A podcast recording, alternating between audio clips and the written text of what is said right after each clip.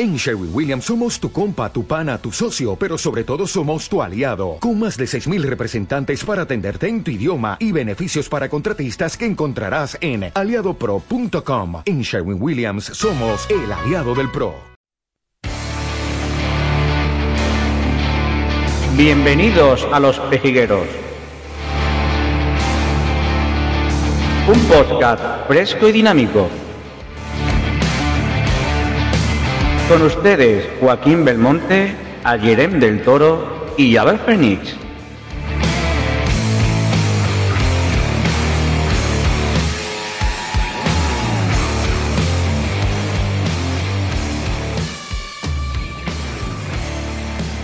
Pues muy buenas, como cada domingo estamos aquí en Los Pejequeros. Ya sabéis que si estás escuchando Los Pejeros porque eres de la revolución, de la buena revolución, no la que se vienen apedrados con todo el mundo.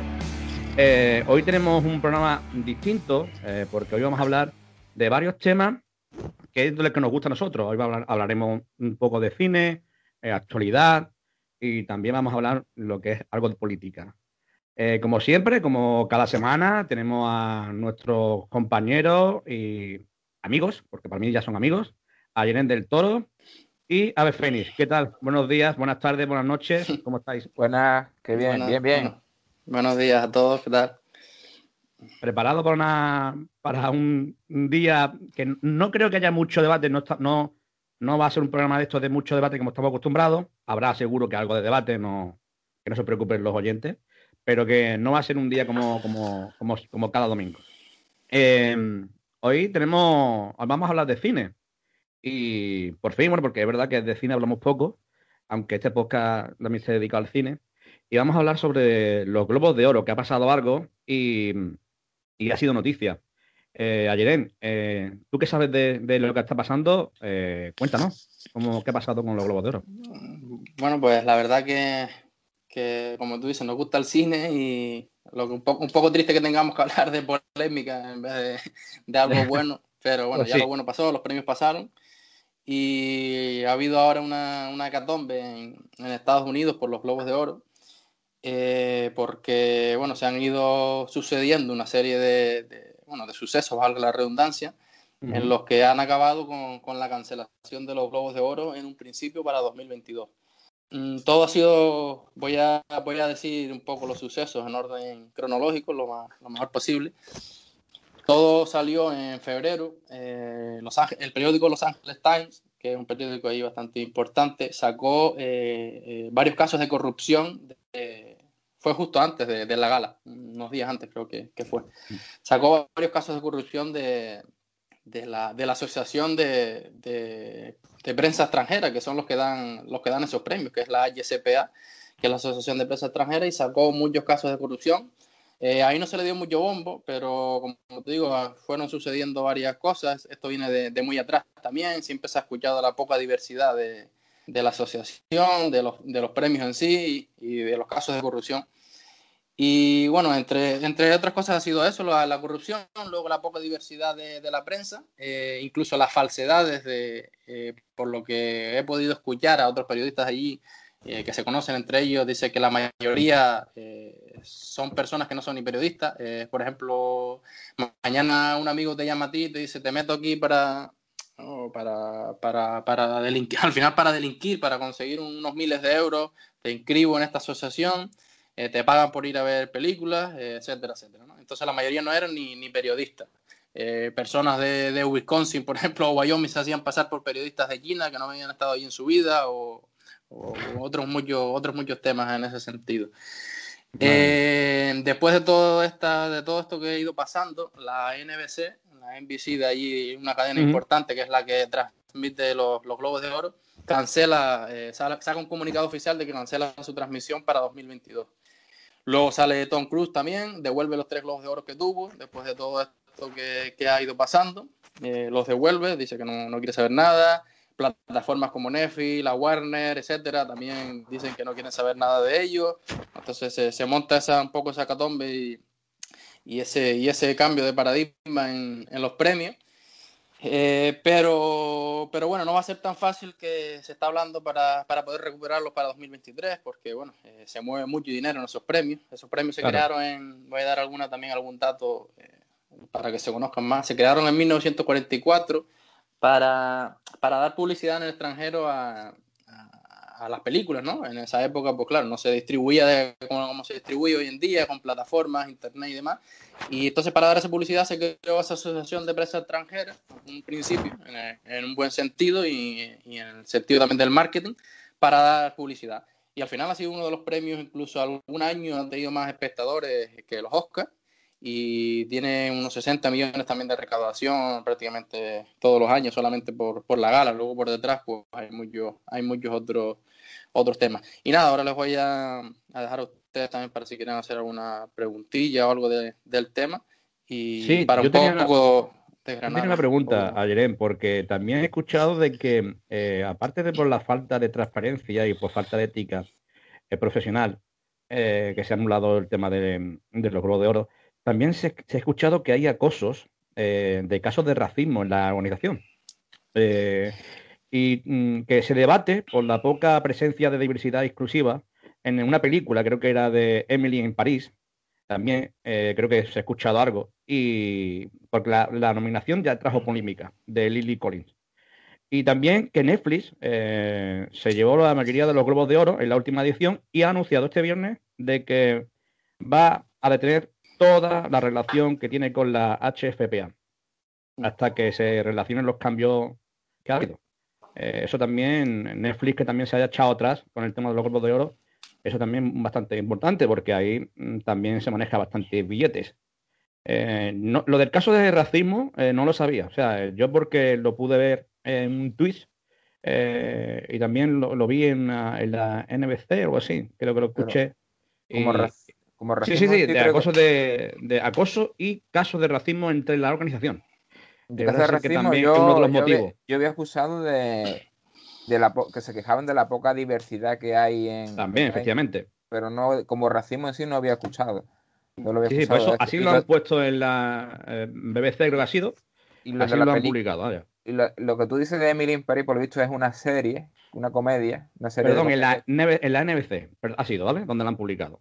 Perdón, quería corregir. Sí, pero que la, película, eso por lo visto es la, de Emily in Paris es una, es una serie que estuvo, que fue muy pues, fue muy criticada porque estuvo muy poco, gustó muy poco, tuvo muy poca audiencia y además se llevó premios, pero se supo después que era porque habían le habían estado como de vacaciones o demás eh, en los escenarios que se rodó esa serie, ¿vale? Entonces ahí se ve que está habiendo tratos de favor y demás, que no es objetivo la, organización, la asociación de la prensa. Entonces, que es poco seria, que al final mm, se creó por una cosa y está viendo, se está viendo que no es para lo que se creó, que hay, por eso están los, casos de corrupción y, las críticas que hay.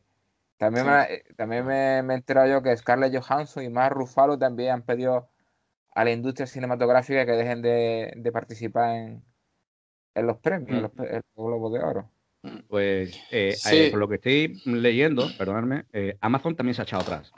Sí, ah, perdón, me Igual a Warner también. A Warner, también. Es un descontento generalizado, vaya. Especialmente. Pues, pues es, una pena, es una pena porque ahí se mueve mucho billete y que eso también va a perjudicar a otras personas que de ahí ganan dinero, ¿vale? por la corrupción que, que está habiendo efectivamente, eh, es que estamos hablando de que la Warner, efectivamente, la Warner, eh, mil firmas de publicidad, o sea, eh, también se han echado atrás de la Warner, solo por esto, ¿eh? O sea, increíble. Eh, no sé si es, cierto lo que hemos comentado, ¿sabes algo sobre estos temas? Sí, bueno, sí es verdad que, como dice Fénix, casos de, claro, de racismo o más que nada acoso, como, como dice, sí es verdad que no he escuchado. Casos de racismo, sí, en el sentido de que no dejaban entrar por así decirlo, eh, esa diversidad, que es la que debería tener una empresa extranjera, que para, para eso está. Y en ese caso, claro, racismo porque no estás dejando entrar a tu empresa, que debería ser, eh, eh debería ser eso, y no estás dejando entrar a personas de, de, color ni de otros países y demás. Y bueno, el caso de Emily París al final es el más representativo, pero, pero viene, dicen que viene a ser una serie de sucesos que ha pasado durante toda la historia de, la, de los premios.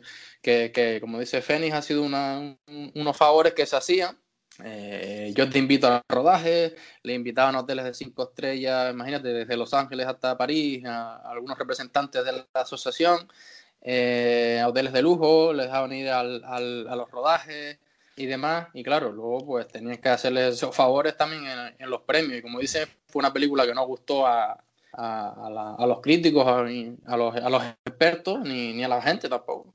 Y claro, ¿Habéis podido eh, ver la película? ¿Habéis podido ver? ¿Es una película o una serie? Yo, creo que una, había escuchado una, película, pero no sé, la verdad que no, ahí no te puedo. Ah. Yo, yo que he leído que es una serie. Eh, yo le echaré un vistazo a ver que, si es tan mala como parece.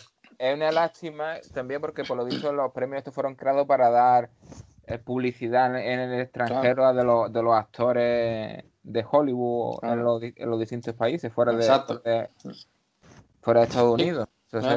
Como te digo, se creó así en 1944 para eso, para dar publicidad al ah. extranjero, porque antes no había la internet que hay ahora y la movilidad que puedes tener hoy en día. Pero me parece muy bien que el comportamiento de los, de los actores y las actrices de rebelarse ante esto, porque lo que no puede ser es que se permita la corrupción de esa manera, entonces me parece, yo lo aplaudo la actitud, vaya.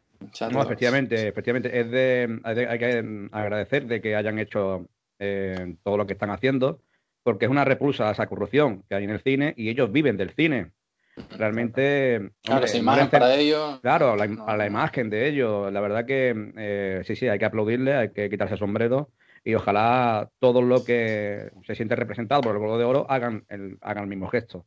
la verdad que. Mm, eh, al final. Mm, Al final se ha montado, como, como, como decimos aquí, que se dice mucho, ¿no? Un chiringuito. Eh, al final ha sido un chiringuito de lo que se ha montado. Eh, iba a ser para una cosa y al final no tiene nada que ver. Hay gente ahí, te digo, que no son ni periodistas, que están ahí amigos de amigos, eh, que se han ido incorporando y demás. Y bueno, la última noticia fue que, que, fue ya por lo que saltó todo y fue cuando la, la NBC canceló la retransmisión y pasó lo de Tom Cruise y demás. estaban esperando un comunicado de la asociación, un cambio radical en la incorporación de, en cambio, en dimisiones de directivos, en incorporación de muchos periodistas, y sacó un comunicado muy, muy light en el que solamente incorporaban 20 nuevos eh, eh, periodistas y no hubo ninguna dimisión, no hubo ninguna culpa, no, no se miró más allá en casos de corrupción, de, de todo esto y demás. Y, no ha habido ninguna dimisión. No, ni de... una, ni, un cambio radical tampoco, te digo, ha habido 20 nuevas incorporaciones, fue el comunicado que, sacaron, y son más de 100 personas, y, decían, que, que, decían que en tres años iba a cambiar el 50%, no sé, entonces dice, pues vale, para 2023 le dijo a la NBC y Netflix y todo esto, y dice, hablamos, pero 2022 ya te, lo cierro. Han incluido 20 personas más, pero no se sabe si son periodistas o no son periodistas, o van a hacer lo mismo, ¿no? Lo digo, lo digo porque podríamos nosotros mm, meternos en esa lista, ¿no? Ayer, eh, a ti y a mí que nos gusta el cine, nos podemos meter en esa lista y ir a, los Globos de Oro, ¿no? Si tienes, si tienes algún amigo, si tienes algún, si tenemos algún amigo allí, puede, puede que nos metan a hablar o hacer que hablamos de cine, que sabemos. cine, ¿no? Eh, seguro, yo creo que seguro, eh, por lo menos por tu parte, estoy seguro que más de cine sabrás tú que algunos periodistas que se han metido allí. que algunos seguramente, pero porque a lo mejor ni ven películas los que, han ido, más que nada, como muchos de, nosotros que podemos ver películas. Y los de ahí sí, iban a ver las películas, pero, pero pagados, incluso eso también era otra de, la, de los casos de corrupción. Eh, la película que más pagaba por, por verte en un festival, por ejemplo, había una película eh, metían contratos pequeños, eh, falsos, en los que decía, por ir a ver una película coreana, 3.500 euros. Entonces, se veían tres películas al día, si, si salían con 10.000 dólares ahí eh, en un solo día, que eso es totalmente ilícito. Sí, efectivamente, lo que te iba a decir, eso, eso es ilícito, o sea, no, no entiendo cómo... ¿Y, y se han dado cuenta ahora, después de tantos años? Dado cuenta, no, pero al final es lo que suele pasar, ¿no? Que hay cosas que se saben durante mucho tiempo y hasta que no un medio de comunicación importante y fiable y demás no saque una noticia así tan grande, pues claro, eh, ¿quién va a ser el, el guapo, el, el, la persona dentro de esa asociación o incluso un, eh, un actor o un director que vaya a cantar y se le vayan a hallar todos arriba si nadie más salta con él, ¿no? Tampoco se la van a jugar a, eso hasta que no se por eso cuando siempre salta una noticia que se sabe de hace tiempo, luego saltan todos de atrás ya diciendo, sí, es verdad, es verdad, pero durante todo este tiempo se han callado porque al final es, todo es un negocio y no puedes tampoco tú... Eso pasa con todo, pasa en España con, cuando hay, ha habido corrupción o ha habido, no sé, incluso pasa también eh, es, verdad, no es comparable porque, por ejemplo, hay, eso sí que entra el miedo y demás. Con los casos de, violencia sexual, ¿cuántos casos han salido ahora de directores o de productores que, que, dicen que han ido casando a más de 20 o 30 actrices durante décadas? Y salen ahora todos, ¿no? Pues claro, eh, eh, en este caso es mucho más complicado porque hombre, te entra un miedo, lo típico que, que, decían en esa época, ¿no? Como, como digas algo, tu carrera se acaba, ¿no? Porque eran grandes productores, grandes directores, y claro. Y ahora cuando salta algún caso, pues tienes esa poder. Sería, sería un buen tema también, ¿eh? De tratar de esto, ¿eh? De, ha habido de todos los casos de, de, violación, de violación que ha habido en, con las actrices. Eh, porque es verdad, es verdad que no, no, hay solo un caso, hay bastantes casos ya y cada vez está saliendo más. Y muy importante. Con, de, con grandes actores ¿eh? y con grandes directores. ¿eh? Y grandes productores. El productor más importante de Hollywood fue el caso más, más sonado de los últimos años, que fueron más de 20 o 30 los que, las que lo denunciaron. No recuerdo ahora mismo el nombre, la verdad. Era un buen amigo de. Me acuerdo cuando salió la entrevista Quentin Tarantino, que, que era un gran amigo de él y estaba bastante sorprendido y demás. Y, y le dolió, le dolió bastante. Sí, yo lo, yo lo, vi, yo vi esa entrevista y aparte de estar dolido, eh, estaba mm, furioso, ¿eh? Sí, mm, Porque es como, mm, yo creo que se, se, se, llevó como una traición. O sea, de confiar de una persona y encontrarte con, con lo que hacía esa persona. Claro, porque lo había defendido durante todos estos años, era, te digo, muy amigos y demás, y claro, encontrarte con casos así, pues te impacta bastante, ¿no? Efectivamente. Pues eh, una noticia nada nada buena, la verdad. Queríamos tener una noticia eh, bastante, eh, no sé cómo decirlo, pero bastante buena noticia. Queríamos tener una buena noticia del cine porque nos gusta el cine y al final hemos traído una noticia que no, que no es nada agradable. Em, sobre los globos de oro hay que decir algo más porque mm, realmente aquí no hay debate. Aquí se ha, se ha, se ha cometido una corrupción ah. y aquí debatir no ha debatir mucho que digamos. Eh, porque yo creo que los tres estaremos de acuerdo de que lo que se ha hecho eh, por parte de, de, toda la, de todos los actores y actrices y, eh, Amazon y demás, todas las plataformas se han echado atrás por esta corrupción, yo creo que, es de aplaudir. No, aquí no, no creo que haya debate. Mm. ¿Tenéis que decir algo más sobre los globos de oro? ¿Queréis anotar algo más? ¿Algo no. no, yo creo que ya hemos desgranado ya todas las noticias y demás. Y y bueno, eso, que a ver si, si cambia la cosa, y hay una... Eh, bueno, las posibles soluciones que se escuchen, que no, no las he dicho, es eh, que cambie radicalmente la asociación, que sea una elección, una elección ahora eh, objetiva en el que entren de verdad periodistas extranjeros que estén viviendo en Estados Unidos, que estén, eh, ¿cómo se dice?, certificados, que son periodistas reales de, de, diferentes cadenas, pero bueno, de, de, extranjeros, pero que están viviendo ahí, que hay, que hay muchísimos y que bueno, que sea así, que al final es para lo que se debería hacer y que haya esa diversidad y luego ya pues que, que se nomine a lo, a lo mejor, a, a, los expertos son los que ahí deberían eh, saber más que, que, cualquier otro y que estén al final eso, que estén expertos ahí, no que estén personas que no, no tienen nada que ver con el mundo y que, y que no van a saber eh, hacer una nominación ni, ni unos premios y demás. Que al final eso repercute a todo el mundo, son unos premios muy importantes que, que, son siempre antes de los Oscars y demás, y que son muy seguidos. Te digo, ha, ha, habido años en los que ha sido más seguidos que los, que los Oscars porque son unos premios muy desenfadados, muy informales, que nada tienen que ver con los Oscars, que ha dejado momentos muy, muy buenos, muy graciosos, ¿no? De, de claro, de, de dejar actores tan importantes haciendo ahí eh, cualquier payasada y demás, pues los Oscars pues eso no, no sale, ¿no? Y, claro, la, gente pues, la gente lo quiere seguir siendo, por eso lo que se quiere buscar es una solución y no, no acabar con ellos, sino cambiar radicalmente la, la, asociación, que al final ha sido el, problema. Es cierto lo que estás comentando, porque los Globos de Oro es muy distinto a los Oscars. Los Oscars parece más serios. Eh, los Globos de Oro, pues lo que tiene, tiene su comedia, tiene su, su mm, eh, teatro y demás. Y, es verdad que es una pena de que, de que esto se vaya a perder. Espero que, que, no, que sea este año que se ha cancelado y ya está, que no vaya más para, no vaya más allí, hasta más, o sea, que no vaya a ser algo más, más grave eh, y que no se suspenda mm, por su totalidad. Eh, porque es verdad que a mí también me gustaba los polvos de oro por eso, lo que, lo que acabas de decir. Era muy distinto a, a, los Oscars. Los Oscars son un poco más serios. Y era una, era una forma también de, tener esos premios. Y aparte también por, la, por lo que hemos comentado, por lo que se creó, que era para que esos actores americanos y esas eh, cineastas y demás sean conocidos en Europa, en, otra, en, otra, en, otros países. Em, de los globos de oro vamos a pasar, si os parece bien, eh, al fin del estado de alarma aquí en España, eh, que la verdad que ha traído algo de debate sobre esta polémica para algunos y para otros parece que ha sido una salvación el que haya terminado ya el estado de alarma. Em, Fénix, eh, ¿por ahí tienes algo, algún detalle sobre... Como detalle, no, yo la sorpresa que me ha producido eh, el comportamiento de la gente como saliendo en bandada a los botellones, a las playas, como si... es que la gente se cree, se cree que, que, la, terminar lo que es el estado de alarma es terminar con el virus y el virus sigue ahí. Claro, la pandemia ha terminado. Y, nos estamos jugando mucho porque todo el esfuerzo que estamos haciendo parece que va a ser para nada. Porque aparte que es que, em, vamos a ver, es que hay un concepto, una idea equivocada eh, de que es que esto ha terminado y es que esto no ha terminado. Entonces, hasta que mi idea es, hasta que no estuviera toda la, la mayoría de la parte de la población vacunada, que hubiera la, llamada inmunidad de rebaño, no haber, no haber decretado el fin del estado de alarma. ¿Vale?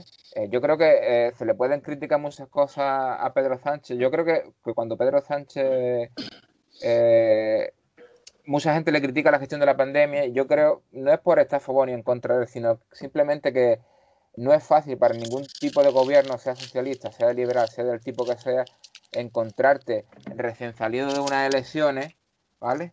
De, de una pandemia a nivel mundial. Entonces, y son decisiones muy duras que tuvo que tomar y muy muy fuerte y además que nunca había ocurrido algo así antes. Entonces, se ha gestionado como ha podido, mejor o peor, pero se ha gestionado como ha podido. Pero esto para mí es un error y no dotar de instrumentos jurídicos a las comunidades autónomas para que... Porque esto al final, al final España son 17 reinos de taifa, cada uno haciendo lo que quiere y delegar la justicia, esa decisión no me parece oportuno. Tenía que no sé por qué lo ha hecho, si es por, no seguir con el desgaste que le está ocasionando la, la, pandemia o, qué. Pero ya para mí es un, es un error, porque es que se están empezando a, por ejemplo, aquí en nuestro pueblo ya está subiendo la incidencia acumulada. Y llevamos una semana. va subiendo, efectivamente. Va, llegando, vaya, solo hay una semana desde que se decretó el fin del estado de alarma. Me parece una locura la y además la gente eh, ayer vi yo en, la sexta noche, por ejemplo, a los chavales en un botellón que le daba igual infectarse, vamos, era una locura lo que había. Pero no digo solo los chavales, que también hay que ser, siempre se habla de la gente joven, que los no tan jóvenes pero, también, lo, eh, efectivamente, Feni, pero hay que recordar a la gente que el botellón está prohibido. O sea, mm, a ver, que es, otra de las cosas que, no se está haciendo por parte de la, mm, administración. Eh, administración, porque estamos hablando de que el, botellón en la calle se, no sé, no, no recuerdo ahora mismo eh, cuando, cuando se eliminó, pero creo que fue en el 2016, antes de que ocurriera lo que es la pandemia, y, estamos viendo a la gente en la calle haciendo botellón y no pasa nada, ninguna multa, eh, no hay nada eh, que haya penalizado a estos, a estos chavales, a estos chicos, y no tan chicos, porque se ve también a gente adulta, que ya bastante, con, ya con, con hijos bien creciditos, eh, que hacen lo que le están dando la gana, pero lo que le, lo que le da la gana. Y no hay, no hay mm, ninguna, ninguna actuación policial, eh, hablamos de que son multas eh, y demás. Pero, al final, el policía que va a multar a 5.000 personas que hay allí, uno por uno, así que eso... Mm, a mí lo que me llama la atención es mm, el poco respeto que está habiendo hacia las víctimas. eso, también, eso, eso es otra. Esa, falta de, empatía y esa falta de, respeto porque eh, pues sobre todo porque se ha normalizado la, cada vez que vemos una cifra en, en, un medio de comunicación de fallecidos, parece como si fuera la, la, la cifra de, de, la, de, los cupones o de la bonoloto, que esas son vidas humanas que se están perdiendo, ¿vale? Hmm. Y personas que, y, son, detrás de cada cifra hay una historia, hay una vida y una historia, ¿vale? Y se ha normalizado de tal manera el, el, e, eso, en las pérdidas de la vida humana, que a mí, me, a mí de verdad me asombra. Eh, muchas veces he escuchado ya esa frase de que para el mundo que yo me bajo, pues cuando yo veo esta actitud, a mí me, me siento así. Hmm. Porque digo, ¿hasta dónde estamos llegando?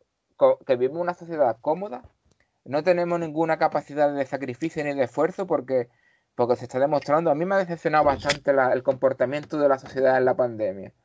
Yo comprendo que hay em, empresarios que lo han pasado mal y están pasando mal, y sobre todo los que son de ocio nocturno, lo entiendo. Pero es que al final cierran a las 2 de la mañana y la gente se queda en la calle bebiendo. Entonces, ¿sabes qué te digo? Sí, sí, sí, claro. Pero eso, eso, esa poca capacidad de sacrificio que ha habido y, ese comportamiento a mí me llama la atención y, me preocupa, ¿no? Que no, no aprendemos nada de, de, algo como ha sido la pandemia, no hemos aprendido nada a, a, nivel personal que nos haga reflexionar y nos haga de tener más empatía y más capacidad de sacrificio y más, y más trabajo en equipo para, para salir adelante de esto y cambiar nuestra filosofía de vida, ¿no? Hmm. Que, eh, nos estamos convirtiendo en una sociedad un poco egoísta de, de mm, priorizamos el individuo y mi bienestar antes que el bien común. Y antes y antes que cosas tan tan básicas como es la salud y, y derecho a la vida de las personas. Es que no lo mm. entiendo la verdad. No lo eh, eh, acordáis de las frases esas de que de, esta pandemia saldríamos mejores dónde dónde quedó eso dónde quedó eso porque eh, para mí que no hemos salido vamos a peor en vez de mejor a mí me llama mucho la atención cuando veo la gente muy se habla de fatiga pandémica vale si, y luego, por ejemplo, hablan de los. Mira, los, los, que yo creo que han dado una lección de, de madurez y de, y, de comportamiento han sido los, los pequeños. efectivamente, Han asimilado la pandemia como un. Eh, se han concienciado, las mascarillas las han llevado como si fueran unos superhéroes, eh, se han adaptado a trabajar en casa, todo. Y luego los mayores que eh, vivimos una sociedad cómoda, cogemos y no somos capaces, porque eh, esto no es nada en comparación con países que llevan a lo mejor en guerra. Esto es una guerra sin, sin, no es una guerra entre humanos, pero es una guerra contra un virus. Pero que, ¿cómo se puede sentir países que han estado lo mejor en guerra, que personas que han estado en guerra desde que nacieron, ¿vale?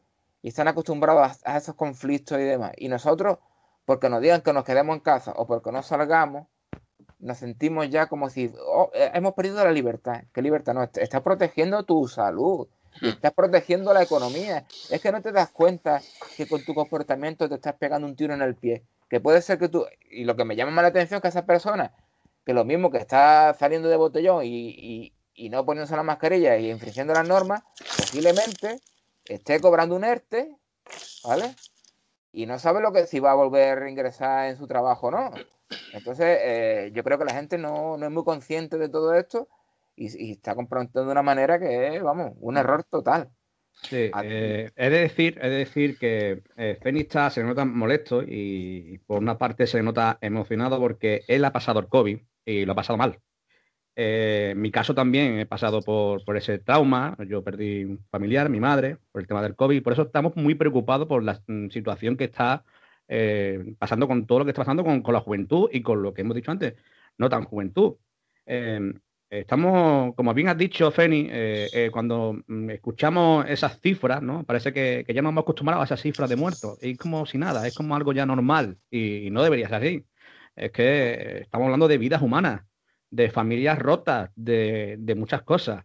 Es verdad que la economía está desgastando, mm, por culpa del COVID, se está desgastando la economía eh, nacional, pero eso ocurre en todos los países, no solo aquí, en todos los países. Y, efectivamente, efectivamente, cuando vemos esta situación de que mm, parece que todo ha terminado, de que hemos ganado otro mundial, eh, otra Eurocopia, que toda la gente en la calle, sin mascarilla, bailando, eh, gritando, eh, cara contra cara, o sea, pero a mí lo que me preocupa es que esa gente que se van de fiesta, al día siguiente, al día siguiente, se van de comida familiar. Pues le abraza a su abuelo, abraza a su abuela, mientras ha estado toda una noche de fiesta y no se están dando cuenta que puede ser perjudicial a la familia que va a al día siguiente. Porque seguro que muchos lo han hecho. Seguro. Seguro que hoy domingo hay gente que salieron ayer noche de fiesta y van a la casa de un familiar y le, va a dar sus abrazos, sus besos, y a lo mejor ya está terminado. Y, pero como es algo normal ya, es algo que para nosotros se ha convertido en algo muy normal, pues nada, ahora, dentro de 15 días eh, un familiar fallecerá y qué bueno era mi abuelo, qué bueno era mi madre, qué buena era no sé quién, pero no, no miramos lo que hemos hecho, eh, que no quiero responsabilizar a nadie, por eso no quiero decir que, que son culpables de la muerte de un familiar, pero no se han dado cuenta de que esa libertad que han gritado durante tiempo no es esa libertad de salir y beber y hacer lo que te da la gana. No. Porque la vida humana eh, tienes que respetarla y no la estás respetando. Ahí ya estás fallando la libertad. Eh, yo creo, yo creo que todo esto que estamos en una época donde ya empieza el calorcito, ya empieza, eh, bueno, pues hace un buen tiempo para salir. La gente, es verdad, que está cansada de estar en casa, hay que decirlo, del trabajo en casa, hay que decirlo. Pero eso no justifica eh, el ambiente que está viendo en las calles. No lo justifica. Para nada. esas fiestas que se están haciendo no, no son justificables. Es verdad que para, la, para el ocio nocturno le van a venir bien. Pero, a ver, estamos, estamos hablando de, vidas humanas. Y no sé, yo lo veo por ahí. Eh, no sé ustedes, pero. al final vamos a lo mismo siempre, ¿no? El tema de, que al final en todos los temas, por eso nos, nos ha gustado tanto últimamente el tema de, la libertad, bueno, y aparte de, la repercusión que tuvo en, las elecciones de Madrid y demás, eh, que, es realmente libertad, que, es el bien común, que sí, que y todas estas cosas, ¿no? Pero yo quiero un poco ahora resumir también, bueno, mi opinión y demás, después de todo lo que, lo que ha dicho Fénix y bueno, y ahora tú también, Joaquín. Eh, como dijo Fénix, al final empezó eh, hablando de, de la gestión de, Pedro Sánchez durante este tiempo, ¿no? Que al final, como siempre yo también he defendido, eh, eh, ha sido una pandemia mundial, no ha sido una pandemia en España, ni ha sido todos los, eh, los gobiernos, todos los presidentes han tenido que enfrentar a esto. Unos lo habrán hecho, o sea, ¿cómo puedes saber si uno lo ha hecho mejor o peor? Pues al final seguramente solo te fijarás en la incidencia, ¿no? Pero, pero bueno, cada país tiene su, su problemática, cada país tiene eh, lo que personas que o sindicatos que defienden una cosa, que defienden otra, hay, cada país tiene en el PIB un, por ejemplo, España vive del turismo, otros países no tienen el mismo problema porque viven más de, de, otras industrias y demás. Entonces, pues, claro, valorar si lo ha hecho bien o mal, pues yo lo que siempre digo es que, sobre todo en estas cosas tan, tan extraordinarias, hay que, tiene que primar el bien común a cualquier otra cosa. Eh, a mí me da igual, eh, bueno, me da igual. Eh, todo el mundo ha sufrido, todo el mundo tiene familiares empresarios, pero también tenemos familiares que, han, como dices tú, que han fallecido, que se han contagiado. Por lo tanto, yo voy a primar un familiar que se puede contagiar y fallecer que el otro familiar que pierda algo de dinero este año, ¿no? sin duda. no, no, no voy a comparar. habrá gente que quiera comparar la economía con la salud, yo al menos no, es que no, no podría. Y bueno, luego el tema ahora del fin de alarma, que también decía Feni que a lo mejor ha sido una mala decisión, ¿no? Eh, pero, pero tampoco hay que llevarlo al. O sea, que por culpa de esto haya más incidencia ahora, ¿no? Yo creo que la culpa al final es de, las personas que están siendo irresponsables.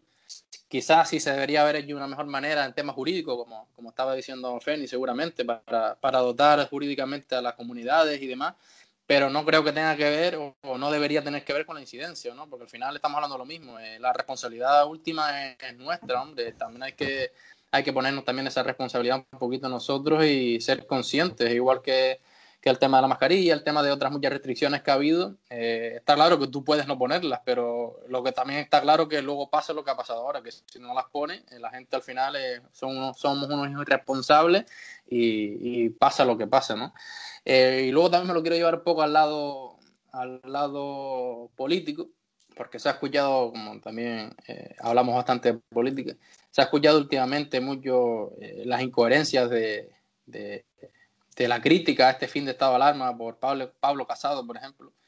y me parece una incoherencia tremenda porque aparte de que ahora mismo han sido las elecciones y, las han ganado por una campaña en contra de estos estados de alarma y estas restricciones, eh, ahora vienes y pides una, un, estado de alarma cuando tú mismo lo, has negado, cuando tú mismo has votado en contra, cuando tu compañera en las elecciones de Madrid ha defendido la libertad por encima de, las restricciones y el estado de alarma, etcétera, etcétera. y luego eh, estás pidiendo también un estado de alarma cuando acabas de, tener una celebración en Génova 13 de más de 200 personas, 300, con DJ, sin distancia de seguridad, eh, bailando. Y me parece, eso sí que me parece totalmente irrespetuoso que no haya salido nadie a, a criticar eso, sino a lavarse las manos. Yo puse mi silla y yo mi trabajo lo he hecho bien, cuando ha habido víctimas que han fallecido por todo esto y tú estás celebrando unas míseras elecciones autonómicas eh, en medio de una pandemia, ¿no? Y eh, bueno, y eso quería mi, mi, resumen y mi punto de vista en todo lo que, lo, que se ha comentado. Bueno, yo, yo, te quiero, vamos, quiero añadir algo, que tú has dicho que, que no culpas tanto al, al, gobierno. Yo sí, sí he hecho un poco de culpa al gobierno en el fin del estado de alarma, puesto que no, se ha visto y se ha comprobado que no puede delegar la responsabilidad individual de cada persona porque se está viendo que la gente no es responsable. Entonces no puedes delegar en apelar a la responsabilidad individual de cada, de cada uno. Entonces él tenía que haber seguido con el estado de alarma u otras medidas que impidieran lo que está haciendo, lo que se está haciendo.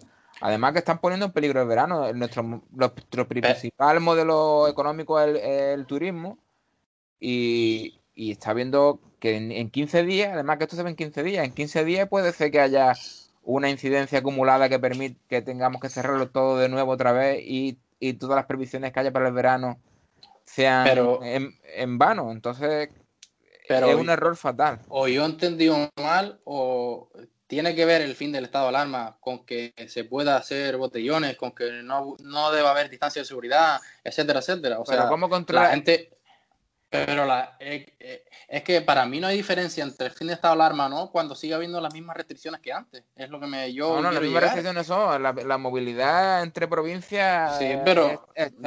pero que, pero la movilidad. Sí, lo que yo creo que lo que ayer quiere decir que la distancia, o sea, eh, es verdad que podemos pasar de una provincia a otra, eso es distinto, pero la distancia, o sea, lo que estamos hablando de tema salud, que la distancia, la mascarilla, eso no, nadie lo ha quitado. O sea, eso sigue, continúa.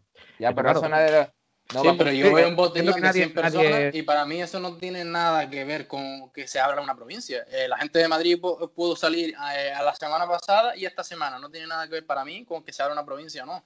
Eh, ah. Han salido a la puerta al sol todos los madrileños. No, no, no fue gente de Andalucía a Madrid a, a ese botellón, es lo que me refiero yo. Es lo que yo, donde quiero llegar. luego podemos hablar de, sí, de, de, la movilidad y demás, que puede ser mejor o peor, pero yo voy a la gente que ha hecho, eh, que al final es lo que se ha visto en la tele, la gente que ha hecho esos botellones, que han salido, oh, fin del estado de alarma, puedo hacer lo que quiero, me junto con 100 personas, monto una fiesta, eso es lo que yo me, quiero referir. No, pero está viendo eh, la movilidad implica, ya sabemos que la mayor movilidad, mayor contagio.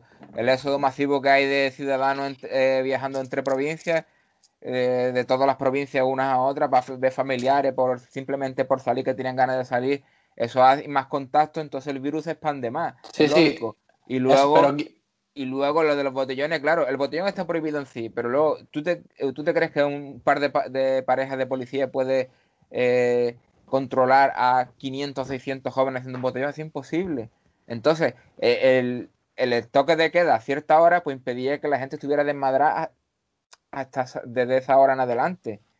Entonces. Sí, pero si la gente. Sí, sí, yo, yo estoy de acuerdo contigo, Penny. Pero si tú le pones una, un horario, ¿vale? Un toque de queda, la gente se va a ir a las casas.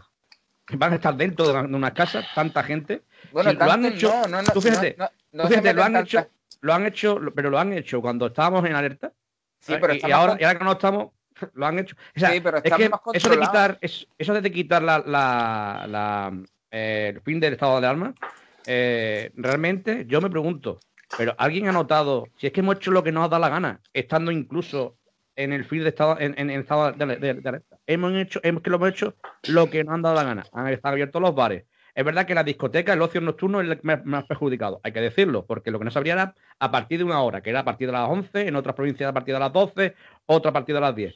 Vale, yo ahí lo, mm, lo digo, pero es que eh, estando nosotros en estado de alarma, hemos hecho lo que no ha dado la gana. O sea, mm, lo, mm, y, si no hemos ido casa, también, ahora. También aquí ha habido. El, horario nocturno, la fiesta nocturna. Y la gente se ha tomado eso como si fuese algo festivo.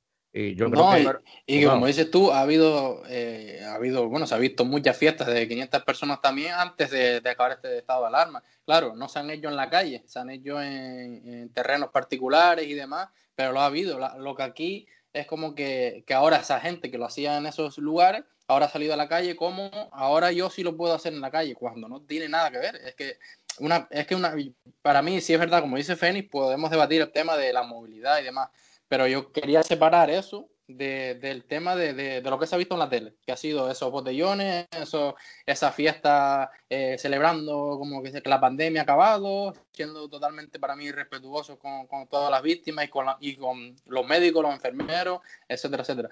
Que quería separar eso, una cosa de otra. Otra cosa que podemos debatir, te digo, es que si se debería haber puesto el estado de alarma por temas de esto de movilidad y demás, pero sinceramente el tema este que se ha visto en la tele, para mí no es que no tiene nada que ver, es gente irresponsable que se ha reído en la cara de, de, todos nosotros, de lo que la gente que está luchando y, y, de la gente que está contagiada, de médicos, de enfermeros y demás. Para mí también es que yo creo que había estado alarma muy light, porque la gente se ha desplazado como ha querido. Tú has visto, Joaquín, aquí, por ejemplo, en nuestro pueblo, tú has visto control, has visto a lo mejor una, una vez en todo el estado de alarma una, un control una vez. Claro, pero como dices tú, ¿cómo puedes controlar a tanta eh, gente? No, no, sí? pero en, Penny, tú puedes poner Penny, los, yo- en los puntos eh, Sí, sí. fronterizos entre provincias un control permanente. Pero yo, Y- yo sí lo he visto, pero- ¿eh? Yo he pero visto son ya- No, no, pero muy pocas veces. en los No, pocas veces, ya, efectivamente. Pero pocas que, veces. Pero son en- cientos sí. de vehículos al día, es que también es complicado. Si No, vas pero a parar cientos de vehículos, vas a ir a trabajar, por ejemplo. Sí, pero Eh, bueno. No, no, que no es tan fácil. eh, Igual No que fácil, no, pero- no es fácil parar un botellón de 500 personas, ¿sabes? Sí, es verdad que se debería hacer, pero. Y que a lo mejor debería haber ha- habido más, que a lo mejor. Yo tampoco he visto, sinceramente, he podido ir a. Hay un pueblo aquí que está al lado, pero no pertenecía al mismo municipio. Y alguna vez he tenido que ir a hacer alguna gestión y nunca vi un, control. Pero claro, yo digo, me pasaban por lado cientos de coches, etcétera, etcétera. Digo, ¿cómo se va a poder parar todo esto? Si pasan cientos de coches en un minuto, no me imagino durante todo el día parando. Se montaría aquí un lío tremendo. Entonces apelas un poco a esa responsabilidad, porque es imposible parar un botellón de 500 personas, es imposible parar a cientos de coches a diario, yendo a trabajar y desplazándose para hacer gestiones, etcétera, etcétera. lo que, lo que, lo que sí, lo que sí os digo no, es que. no valen para nada si, si, Claro. si, si no se pueden parar los coches porque Claro, no. supuestamente lo único que no puede hay unos casos excepcionales en los que puedes pasar de provincia a provincia pero serán gente que esté trabajando transportistas y demás porque los demás yo creo que Sí. sí, se puede se puede ahondar más ahí y filtrar más vaya y, y, y poner duras sanciones a las Sí, personas que yo estoy de, acuerdo también. Un poco más. Pero lo que que está- sí, están poniendo en lo que sí peligro os digo que lo que ha fallado ha sido eso de apelar eh, eh, la responsabilidad del individuo. Eso ha sido el mayor error. Porque se ha demostrado, lo hemos demostrado, que no vale para nada. Eh, hacemos lo que nos da la gana, lo que nos salga de los cojones. Y, y es verdad que yo creo que es verdad que controlar a una, a una multitud eh, que está en la calle eh, haciendo botellón y demás, es verdad que multar uno a uno es, bueno, es casi imposible. Pero yo, yo mm, no sé, yo llevaría, o sea, sabiendo cómo se está comportando la noche con la juventud, yo eh, pondría muchos policías en zonas que sé que van a ir. ¿Vale? Claro, pero- y ahí pero- empezaría yo, ¿dónde vas? a tal sitio. Enséñame ahora lo que tiene, multa. Pero ahora dile a los policías que los pobres, con, con la falta de efectivos que tienen, que Exacto. simplemente se pongan una noche a parar a, a un botellón de 200 personas cuando hay muchos problemas también, seguramente más graves o más. Entonces, Seguro, claro, seguro. si lo miras por el otro lado, pues la policía te dirá, claro, cu- culpa mía tampoco es porque es que no No, podemos. culpa de ellos no, es. Sí, e- ellos no son. Claro, ellos, yo, a, mí, a mí la policía, la Guardia Civil y, y la- los militares, culpa de ellos no son. Ellos son Mm. unos mandados, man. Claro. Desgraciadamente son unos mandados. Y encima, Siempre hay alguien, siempre hay no- alguien arriba que es que, el que ordena lo que tienen que hacer. y encima pero no le creo dotan de recursos ni humanos, ni, Claro. ni materiales, ni nada. Entonces, No, es- efectivamente. es pero yo complicado. creo que, mm, bueno, es que, es que también lo- lo, eh, estoy diciendo eso de, de, de multar y demás, pero es que tampoco sirve para nada, porque eh, hemos visto, hemos visto esas reuniones de amigos, reuniones digo, entre comillas, eh, de fiestas ilegales, que se han multado y después no, no han ido a ningún lado esa multa. En, Mm. por lo menos, por ejemplo, en Madrid. Eso ha ocurrido y se ha denunciado. No va a ningún lado esa denuncia. Entonces, ¿para qué, para qué mm, tienen que ir la policía allí y echar la puerta abajo, como, como se ha visto? Eh, no, entonces no entiendo. Se ha hecho en fiestas ilegales y se le multa, pero no se hace nada con esa multa. Es como si eh, fueran legalizadas esas fiestas. Vengo Mm. de aquí, os pongo una multa, una sanción, pero como no vaya a ningún lado, al día, sigui- al día siguiente podéis hacer lo que salga de los cojones otra vez. Ya. Porque, Claro, porque yo creo alguien, que, alguien se encargó de decir debe- Ah, yo al principio que usé en muchos medios, no, esto, los medios, es que estas, multas no irían a ningún sitio. Entonces la gente, pues. Claro, han hecho lo que da la gana. Ha dicho, bueno, pues. Han hecho lo que le da la gana, porque no sé quién tuvo la, la, lucidez de decir las multas no van a servir para nada, no, no van a ir a ningún lado. Pues entonces lo que hace es decir a la gente, podéis hacer. De la libertad puede ser libertinaje. Entonces, mm. no sé qué tuvo esa irresponsabilidad de, de hacerse comunicado cuando no se sabe si es verdad o no es verdad porque la multa está ahí y la, que ver. las multas no eran constitucionales, decía. Es una infracción administrativa, no sé de quién, porque como todo el mundo sabe de derecho ahora, en qué... En, qué las redes sociales todos sabemos de todo. Pero El, amarillismo y el sensacionalismo periodístico al final es lo que prima hoy en día y por eso pasa todo, todas estas cosas y, y como dices tú, se busca siempre las cosquillas a, a, las leyes que se hacen y claro, eso da pie luego a las personas a saltárselas cuando les da la gana y, demás. Pues sí. Eh, otra cosita por ahí, eh, yo creo que aquí se ha quedado también ya, todo claro. Llevamos 44 minutos, hemos, hemos tratado dos temas y nos quedan un par de ellas más, por lo menos. Eh, hay que decir que estamos en, un, podcast serio, donde hablamos de, bueno, de cine, de política, de igual, pero, pero eh, también estamos en el momento decisivo, que el momento decisivo es un podcast de humor eh, de unos amigos eh, de aquí de, Madrid, son de Madrid, y si queréis escuchar humor sátiro, podéis pasaros por su, por su podcast. Se llama El Momento Decisivo Radio. lo podéis encontrar en iVoox y también en sus redes sociales, en Facebook y demás. Em, bueno, si estás escuchando Los Pejigueros, si estás escuchando Los Pejigueros, significa que eres la revolución de la sana. Eh, pasamos mm, a, hablar de los readers, que es una persona.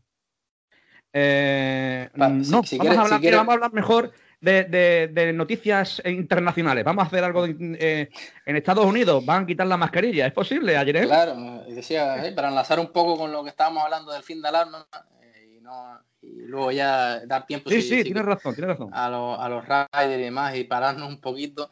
Pues sí, en, Estados Unidos, eh, bueno, y en varios países ya, eh, se, ha, saltado más la noticia de Estados Unidos porque, claro, eh, se sabe lo que pasa en Estados Unidos repercute a todo el mundo.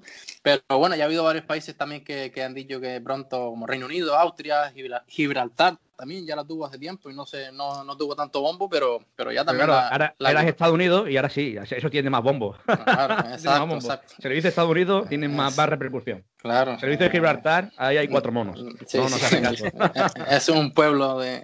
Sí, efectivamente. Pues, pues bueno, el otro día.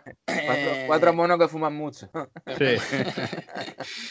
el otro día, una de las responsables de la CDC, que son. Que, de los CDC, perdón, en inglés, que son los Centros para el Control y Prevención de Enfermedades, una de las responsables, que fue, creo que se llamaba Rochelle Welinsky o algo así, eh, comunicó eh, que, que, que, bueno, que, las personas que estaban totalmente vacunadas ya no era necesario eh, el uso de la mascarilla y la distancia social, tanto en interior como en exterior. Eh, sí es verdad, con restricciones, que voy a nombrar ahora algunas, que son, por ejemplo, en hospitales, en prisiones, en albergues de personas sin hogar o homeless, como ellos lo llaman, en aviones, autobuses y trenes. Y, luego también se ha dejado ya a nivel eh, político y demás, cuando salió Joe Biden después de, este comunicado, que, bueno, que dejaba también un poco como, como pasa en España, ¿no? Al final, eh, en España todavía no, pero, pero, pero bueno, es algo parecido, ahí es un sistema federal y se dejó también algunas restricciones eh, libres para que, que, los diferentes estados o a nivel local, incluso de algunas empresas, pusieran ellos mismos sus restricciones dependiendo de, por ejemplo, si tenían un espacio muy pequeño y mucha gente, pues si ellos querían poner la restricción, aunque estuviesen vacunados la mayoría, pues que todos estuvieran con mascarilla, etcétera, etcétera. Eh, y bueno, se, digo, se dejó eh, también esa, esa, pequeña libertad. Y bueno, la noticia, claro, la noticia fue, fue mundial porque enlazando con el tema que decíamos anteriormente, pues se acerca el, la luz al final del túnel, como, como digo yo, que tanto tiempo hemos estado esperando. Y bueno, Estados Unidos, claro, país que repercute al mundo y ha salido saltado esta noticia ahora es porque llevan ya, si no me equivoco, creo que un 60% de vacunados, pero un poco menos de, o sea, de los que tienen doble vacuna creo que son 40, 45, algo así. Pero vamos, que, que, están cerca ya, que por lo que se ve en verano eh, prácticamente van a estar todos vacunados. Y bueno, está pasando en toda Europa también, que vamos a un ritmo alto. Te digo, Reino Unido, Austria, son otros de los países que, que han dicho de, de, de, que el fin del estado, de, el fin de todo esto, de la pandemia, de las mascarillas, pues va a llegar. Y, y bueno, una noticia yo creo que bastante importante y ah. bastante mm. eh, positiva, sobre todo. Ayer, eh, no sé si lo has comentado, porque no, no, no he podido escuchar porque estás buscando datos sobre, sobre este tema, pero eh, prescindir de las mascarillas serían para la gente que están vacunada. Totalmente vacunada. O sea, con las dos dosis. Con las dos dosis. Ajá, vale, vale, vale, ok, ok. Pero bueno, yo he hablado con gente también para poner alguna, alguna experiencia personal y demás. Eh, por ejemplo, como yo he hablado contigo ya en privado y demás, tengo a mi primo allí, y algunas otras personas que conozco. Y la verdad que eh, por ahora las personas que conozco eh, tienen una decisión unánime en que por ahora van a seguir llevando mascarillas, estando ya vacunados. Por ejemplo, mi primo ya tiene las dos vacunas y otras personas que conozco también de ahí las tiene, pero por ahora eh, no, me imagino lo que decía yo, eh, bueno, decíamos creo todos, ¿no? Eh, ¿Cómo será el post pandemia, ¿no? ¿Tendremos todavía miedo? ¿Nos fiaremos? ¿Se escucha la, esta, estas nuevas cepas, ¿no? Se dice, estas nuevas la cepa de, mm. de, la India o de la India, o la efectividad de la, la eficacia de, de, las vacunas con estas cepas, con las otras. Entonces, pues, incluso, claro, en el mensaje que la, lanza también los CDC, que son los Centros estos para Control y Prevención de Enfermedades ahí en Estados Unidos, eh, también, eh, claro, no da mucha fiabilidad porque dice, si alguien con doble vacuna eh, tiene, se encuentra con síntomas del COVID y demás, rápidamente vaya a hacerse una prueba o, o use mascarillas y demás. Entonces te deja como pero hombre, si tengo las dos vacunas no debería tener, esos síntomas, no debería contagiarme. Entonces, claro, eh, la gente todavía tiene miedo, no sabe lo que va a pasar. Y por, te digo, la mayoría, eh, sobre todo yo creo que la gente responsable que ha sido durante este tiempo, no va a ser tan fácil que, te quite la mascarilla de un día para otro, como si nada, nada hubiese pasado, ¿no?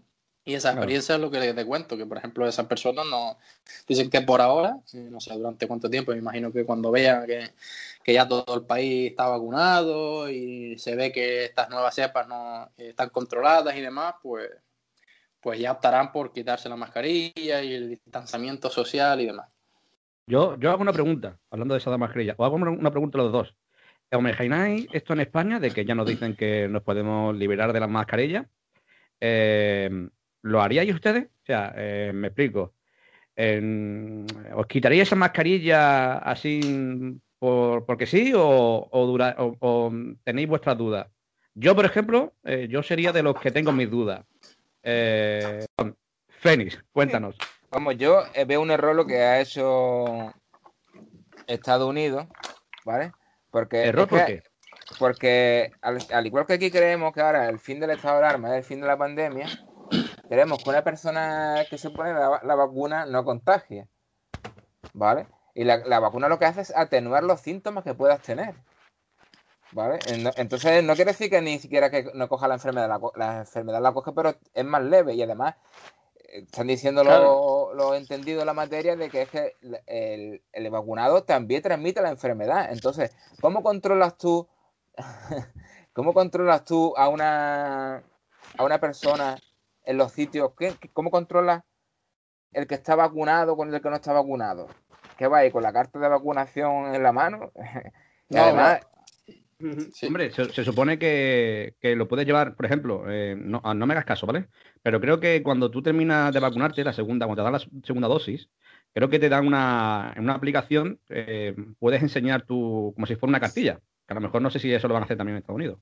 Vale, pero, pero luego esas personas tienen que convivir con otras personas que no estén vacunadas. Entonces, ¿sabes qué te digo? Entonces, eh, la enfermedad la siguen transmitiendo. Es que no lo veo lógico. Es que yo creo que eh, yo creo que tanto la gana y la ansia que tenemos de volver a la normalidad que estamos cometiendo esos errores que, no, que van a costar vidas por medio, medio del camino. ¿Sabes qué te digo? Claro, eh, lo que me extraña pero, a mí pero, perdón, pero, pero eh, yo creo que, mm, vuelvo a decir, creo que solo se pueden quitar las mascarillas los que tengan la doble, sea, eh, vacunación. los que tengan uno o no tengan ninguno deberán de tener todavía la mascarilla. no se podrían contagiar, creo yo, ¿no? eso? ¿Tú crees que va a haber un, policía en cada local? Ah, bueno, sí, sí, eso es cierto. Si ya hemos hablado de los problemas de control de botellón y problemas de control de carretera aquí en España, imagínate para controlar un local donde estén, donde estén personas eh, con vacunadas, con no vacunadas. Es que eso es imposible controlar. Yo, yo voy a lo que dice Fénix, ¿no? Que me extraña que que los expertos, por una parte, dicen que, un vacunado puede contagiar, eh, por lo tanto debería haber ese control todavía y demás hasta que no todos estén eh, vacunados. Y luego eh, que, también esos mismos expertos, que son los Centros para el Control de, y Prevención de Enfermedades, que es el, el, los CDC de Estados Unidos, lancen esa noticia entonces es algo que, me choca bastante porque, como dice Fénix, verdad, eh, los expertos sí han dicho que, la vacuna eh, te sigue contagiando y sigues transmitiendo el, virus. Y luego eh, los mismos expertos te dicen que, ya los que estén vacunados pueden estar sin mascarilla y sin distancia social. Pues, es algo que me, me, choca bastante y no sé el por qué. Yo creo que es por eso también la gente con esa incertidumbre y esos datos incoherentes y demás, pues la, mayoría de las personas van, a seguir usando mascarillas en, en, esos lugares, aunque estén vacunados, ¿no? Porque, porque ellos han visto esas noticias también.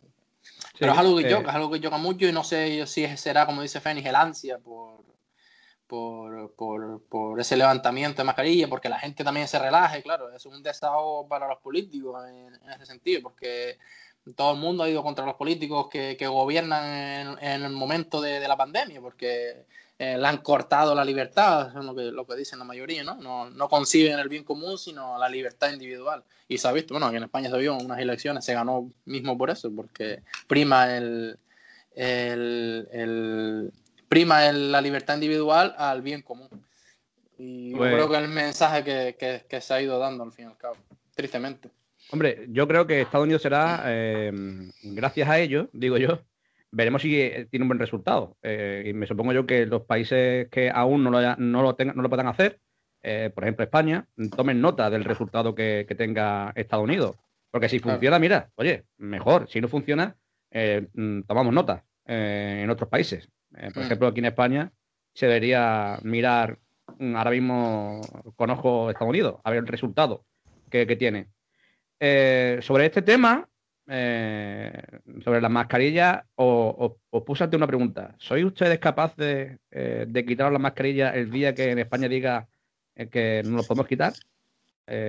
¿Sí o no? Yo no podría. O sea, yo sería de estos que van un poco asustados. Yo me lo pondría todavía.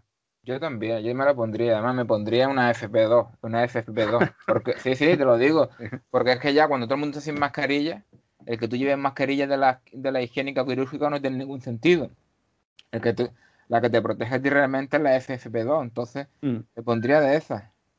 Yo quizás por la calle me la pudiese quitar, eh, pero en la tuviese siempre encima y cuando entrara a un establecimiento y demás cerrado, ahora sí me creo que me la seguiría poniendo. A no ser que, eso, que, seguramente lo que ibas a decir, que te leo una mente, a no ser que estemos vacunados ya todos, o, ¿no? El, todo, bueno, todos y demás, pues tienes esa tranquilidad y demás. yo, me pondría, yo me pondría por la calle, la quirúrgica, y cuando vaya a entrar un estacionamiento, me pondría ya la FP2. O sea, lo tengo clarísimo. O sea, eh, es verdad, para tener un poco en la calle un poco más de, alivio, ¿no? Porque es verdad que la quirúrgica es un poco más eh, más leve, más pesa menos y demás. Y, pero cuando entre en un recinto cerrado, sin, sin duda, la más, la que tenga mejor, más alta gama, a ese voy. O sea, no, no me la juego, realmente. Porque después de lo vivido, no me la juego. Mm. Eh, pero vaya, yo creo que, yo creo que, eso lo, puede hacer mucha gente. Ah, invito a la gente que, lo ponga en el comentario. Si son, si son de los que se quitarían la mascarilla o aún continuarían con, con ella aunque mm, sea durante un tiempo. Em, ahora, que hay su mención de los oyentes, yo le sigo invitando a que a que participen en a que participen en los comentarios y demás. Y aparte que también te comento yo la idea de que algo se me ha ocurrido una idea, no sé cómo será de viable, eh, de invitar a algún oyente que quiera participar y hacerlo, hacerlo eso, partícipe de, la temática que, lo que vayamos a tratar. La voz del pueblo. Claro, que, que, nos diera su correo electrónico y demás, y sus datos para contactar con él y proponerle una temática y a la que le, interesara participar y que y contactar con él y formar parte del podcast en ese día en concreto. Yo, yo os digo que ya hay un interesado en participar y uno de ellos es Alfonso, que es lo que comentaba antes del podcast El Momento Decisivo, en radio. Eh, es verdad que su podcast es de humor, pero él le, gusta mucho nuestro podcast, eh, nos escucha mucho y le gustan los temas. Y mm, sé que, me ha propuesto de, participar en alguna de ellas. Mm, y claro, como no está invitado, vaya. Encantado, claro. invitado. También invitamos a la gente, a nuestros oyentes, de que, de que participen, eh, que quieran participar y entrar en un, tema. Mm, que, este dejaran su correo electrónico para poder contactar y, o alguna forma de contactar con ellos para, claro. para, para poder cuadrar para hacer el podcast junto con ellos. Perfecto, yo lo veo genial. Que no fueran eh, mero creo que también. Sí, sí, sí, vamos. Yo siempre lo he invitado también a toda la gente, tanto en comentarios, como dice Fénix, como en como participar, vamos, presencialmente, por así decirlo. Todo lo que, lo que sumemos, al final nosotros siempre somos eso, ¿no? Eh, somos gente de la calle y con más gente de la calle, más, más diversidad de opiniones puede haber. Pues sí. Oye, pues vamos para una hora. Bueno, vamos, pues no, ya llevamos una hora justamente eh, estás escuchando a los pejigueros, si estás escuchando a los pejigueros, eres de la revolución de la sana. Em, hablando de todo el tema del COVID, mm, ¿os parece? Y hablamos sobre la liberación de las patentes. Eh, que también hay noticias sobre la liberación de las patentes. Eh, ¿Qué os parece? Yo, mm, hombre, yo creo que sería justo que liberaran las patentes porque hay países pobres que no, que no tienen, mm, la verdad. Estamos viendo el tema de India, de la India y demás, que están pasando bastante mal. Pero sin embargo, eh, en, varias farmacéuticas que están trabajando con el tema de vacunas, hay indios eh, científicos eh, y sin embargo su país pues no tienen ese, esas vacunas, ¿no? y yo creo que liberar las patentes mm, para todo el mundo, porque estamos hablando de un caso particular, un caso bastante peligroso como es este mm, esta pandemia. Y yo creo que cuando estamos en pandemia no se puede hacer negocio con, vacunas. Yo creo que se debería de liberar, por lo menos mi opinión, se debería de mm. liberar las patentes. No sé qué os parece a ustedes. Ayer, ¿qué te parece a ti? No sé. Claro, bueno, voy a dejar la opinión para el final, que yo creo que, estemos de acuerdo, pero voy a dejarla para el final para comentar un poco la noticia y demás de, sí, por favor. de, cuándo se, produjo. Al final ha sido también una sucesión de, países y demás que, que han apoyado esta medida eh, también empezó, eh, empezó no, donde más repercusión tuvo fue, fue en Estados Unidos siempre, y, pero ha sido ya varios países como son la India, Rusia y Reino Unido. Y Estados Unidos justo fue el 5 de mayo cuando, cuando decidió hacer ese comunicado oficial eh, que dijo Joe Biden, el presidente, que quería apoyar la suspensión, que al final es de la propiedad intelectual de las patentes, ¿no? Eh, o sea, que, puedan producirse en cualquier país, que no, no, no, se, no se recorte solamente a, las farmacéuticas que lo han, bueno, han descubierto la, cómo se hace la producción y que solo lo puedan producir, producir ellos, ¿no? Eh, él decía, claro, para que haya más producción y puede llegar a países que ni tienen económicamente el poder de comprar esas vacunas, ni, ni tampoco las pueden producir. Eh, y hay una diferencia abismal entre vacunas puestas en países más desarrollados y que en países subdesarrollados, que vamos, que en una cifra ridícula, incluso en algunos países creo que ni, que ni se habrán pesado. Y bueno, una de las frases que dijo una representante comercial, que, que, me quedo con ella y ahí voy también un poco con mi opinión, es que dice que esta es una crisis de salud global y que las circunstancias extraordinarias de la pandemia exigen medidas extraordinarias, que es lo que hablamos siempre, ¿no? De, del bien común antes que, por ejemplo, el mercadeo en este caso, eh, que no sé si alguno de ustedes comentará luego, que es el tema de, de la farmacéutica, claro, se han puesto en contra totalmente, porque claro, en un mundo capitalista como, como el que estamos hoy en día, pues eh, las farmacéuticas son un mercado más. Y claro, ellos dijeron que desde que salió la noticia bajaron en bolsa y demás, entonces al final estamos primando pues el mercado a la salud, ¿no?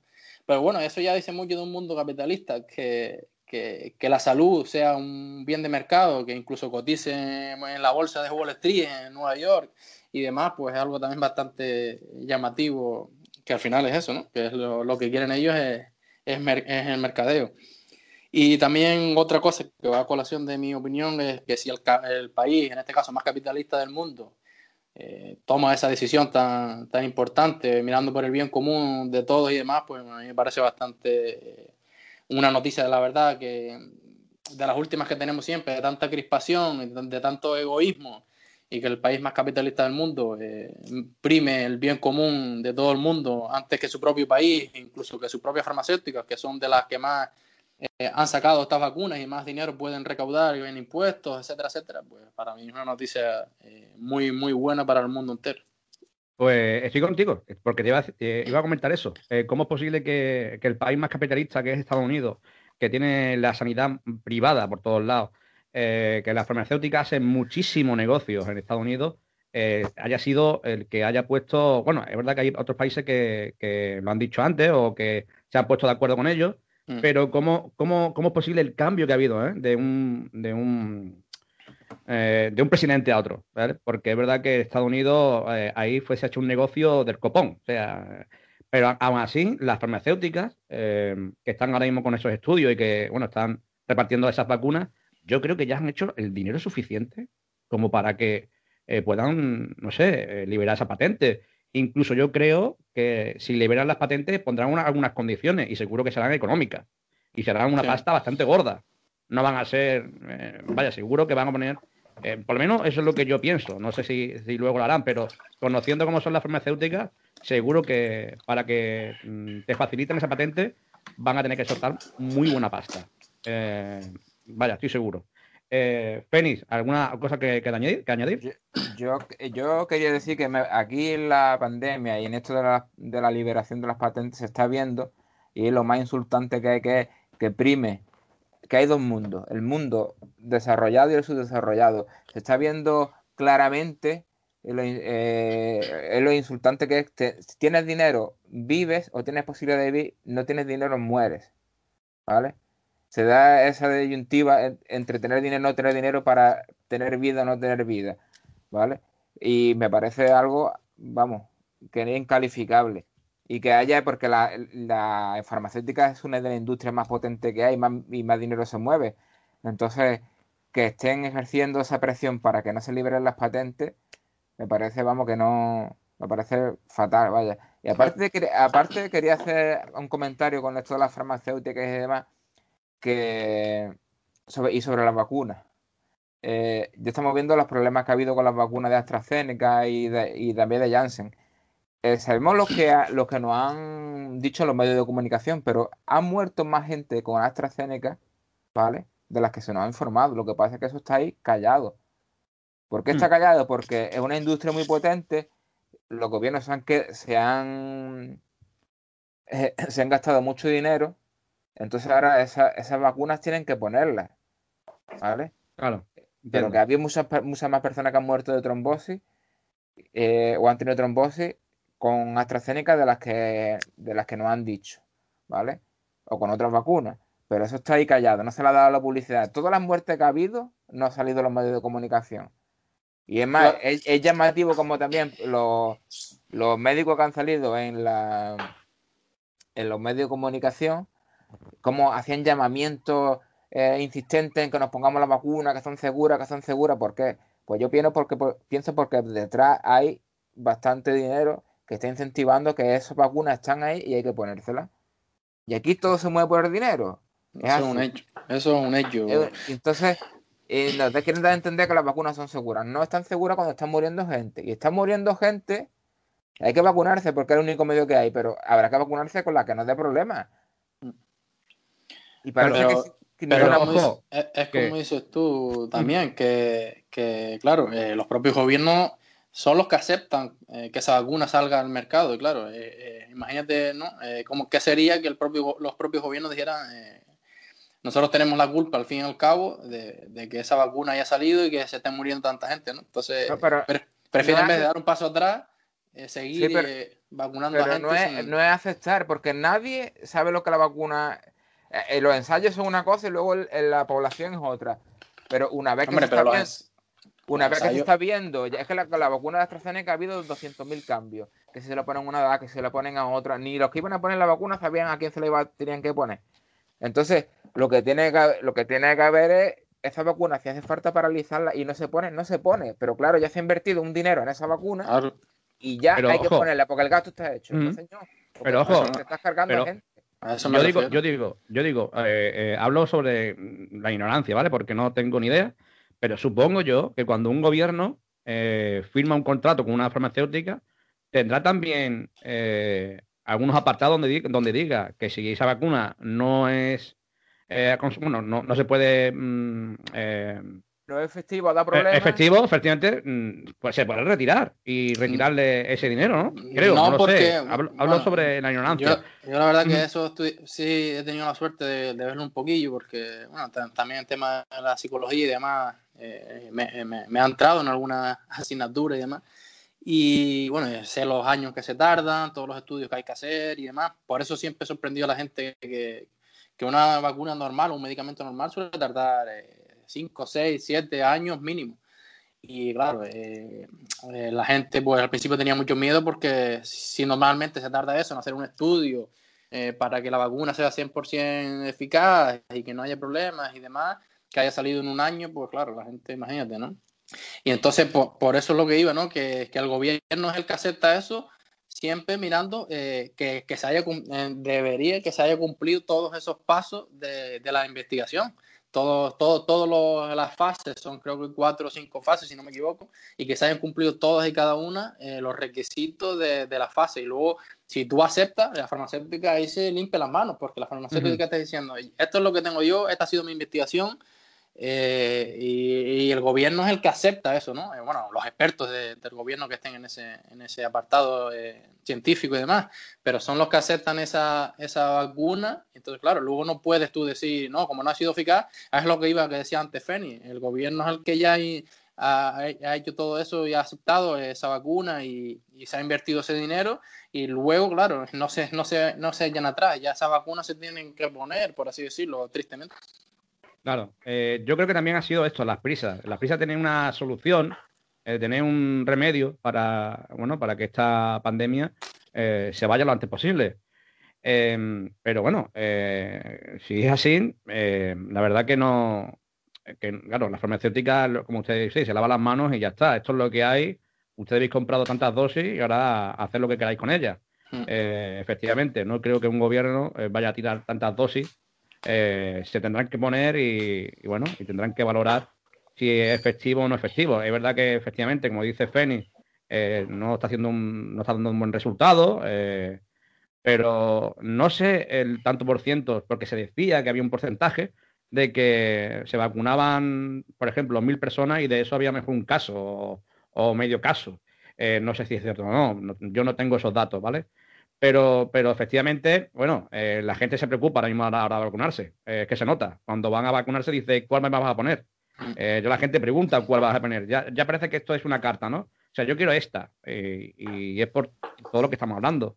Hay gente que rechazan directamente a AstraZeneca y quieren otras. Pero eso no, no creo que sea así. No creo que lo puedan, le puedan dar esa opción. Em, terminando con este tema, ¿no? Terminando con este tema, si lo, queréis ver, si estáis si lo veis bien. Yo creo que la liberación de las patentes, como estamos los tres de acuerdo, de que debería ser ya eh, lo antes posible. Eh, yo creo que ya las farmacéuticas han ganado bastante pasta. Yo sí, pero las la eh, farmacéuticas alegan que, perdona, que, sí, sí, sí. claro, eso, si una vez que han hecho la inversión ellos, porque las farmacéuticas reciben también para esos estudios y reciben dinero de la una inversión privada. Entonces, claro, ellos alegan que si ahora si la persona que ha invertido quiere recuperar su capital, recuperar y sacar un beneficio. Entonces, eh, ellos lo que alegan que si eso se va a dar siempre, entonces ya no van a, no van a contar con inversión privada, ¿sabes qué te digo? Cuando en realidad eh, cuando en realidad han también recibido muchos miles de millones de, euros o de dólares de, dinero público.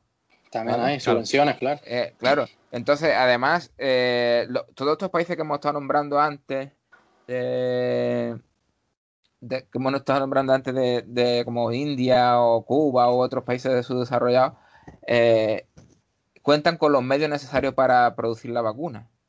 Lo que no, lo que no tienen mm. es la patente, no, han podido, no tienen dinero para comprar la patente. ¿vale? Pero esa patente no es como la patente, no está.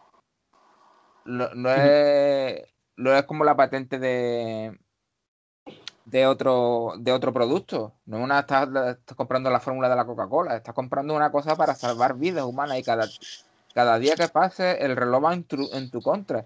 Y se está viendo situaciones tan drásticas como, como, la, como las que está viendo en India, con faltando oxígeno, faltando, eh, teniendo que quemar a la gente en la calle, vamos, una cosa, una, una barbaridad. Y, y, aquí lo que prima es el interés económico porque se están forrando, se están, porque aquí con esto hay que no, mm, recordar que con esto de la pandemia eh, la, industria farmacéutica se está poniendo las botas. Ah, su, pues, su valor muchísimo en bolsa, te digo, en cualquier Hay unas inversiones tremendas porque, pues claro, sabía que iba a haber muchos beneficios en ese sentido. Claro, pero otra cosa que también digo que e, efectivamente eh, han recibido eh, dinero eh, privado, pero también han recibido muchos millones de dinero público de países. Yo creo que, claro, mm, efectivamente, el que invierte en estos casos, que es el inversor, no quiere perder dinero, ni y lo que quiere es ganar dinero. Eh, eh, vaya, es así. Pero ¿no creéis que ya habrán ganado dinero? O sea, mm, yo creo, bueno, es que tampoco sé cuánto han ganado o cuánto, cuánto llevan ya vendido, pero yo creo que ya una pasta buena tendrán que tener, ¿eh? Creo. Sí, pero no tanto, porque ha, sido mayor la, inversión de, eso, de esa gente privada, de esos, de esos inversores, claro, creyendo que, se iba a vender por todo el mundo. Y si ahora como le ah, cortas ese grifo, eh, claro, la inversión ha sido como, no voy a hacer una inversión justa para que el beneficio simplemente sea en un país o ¿no? lo típico, que ellos ya lo tienen calculado, sino que ahora ha sido una pandemia mundial. Entonces, esa inversión ha sido muchísimo mayor, eh, pensando que esas eh, esa vacunas se iban a vender eh, a nivel mundial durante varios años porque, porque por, esta pandemia mundial. Claro, y ahora con el tema de que, anunciando lo que acabamos de decir, de que se quieren liberar las patentes, efectivamente en bolsa han caído bastante. Y yo creo que eso ahí los inversionistas dirán que no, que, ni de coñas ahora mismo se libere las patentes. hay mucha pasta en juego, ¿verdad? Efectivamente pero mm, yo creo que los tres estamos de acuerdo de que es necesario por la salud mundial, porque si, si en, un país se, vacunan, pero en otros no, eh, cuando venga una cepa de otro país, ¿para qué, para qué ha servido vacunar un país entero cuando ya tenemos otra, ¿no? otra, otro caso en, otro país que puede, que puede perjudicar al país ya vacunado? Mm. No sé. Claro, pero verdad... siempre en lo mismo, hmm. en la libertad o en el mercadeo y demás. Ahí está, la palabra libertad siempre. Claro, claro. El bien común, la salud, etcétera, etcétera. Claro. Eh, además, el derecho, el derecho a la salud está en la Declaración Universal de los Derechos Humanos, entonces, y otra, otra cosa es igual. El hecho de no liberar las, patentes supone que al final es un monopolio que controlan varios, ¿vale? Mm. Y que son los que imponen el precio y están todo el mundo sometido a ellos, mm. en un tema tan importante como es la salud. Me parece una barbaridad, vaya. Ya te estamos hablando que no va, no, va, no va a compartir la fórmula de la Coca-Cola, pero te, te está hablando de cosas para salvar vidas humanas, que están falleciendo muchísimas personas. Entonces. Sí, efectivamente, estamos hablando de vidas humanas. Eh, y yo creo que cuando estamos hablando de vidas humanas en algo tan peligroso como una pandemia, yo creo que las patentes deberían estar más que liberados. Eh, pero claro, eh, lo que hemos dicho al principio, estamos hablando de que estamos en un mundo capitalista. Y el mundo capitalista lo que manda es el billete. A mí, lo que me, a mí es lo que más vergüenza, tanto hablamos de españolidad y de orgullo de país, a mí en este aspecto me avergüenza la postura nuestra de España, ¿vale? Mm. Porque este es uno de los países, la Unión Europea y, España que está integrado dentro de la Unión Europea, es uno de los países que se niegan, ¿vale? Eh, mm. en principio Estados Unidos ahora ya ha aceptado la liberación de patentes, pero también era uno de los países que se negaba a la liberación de patentes.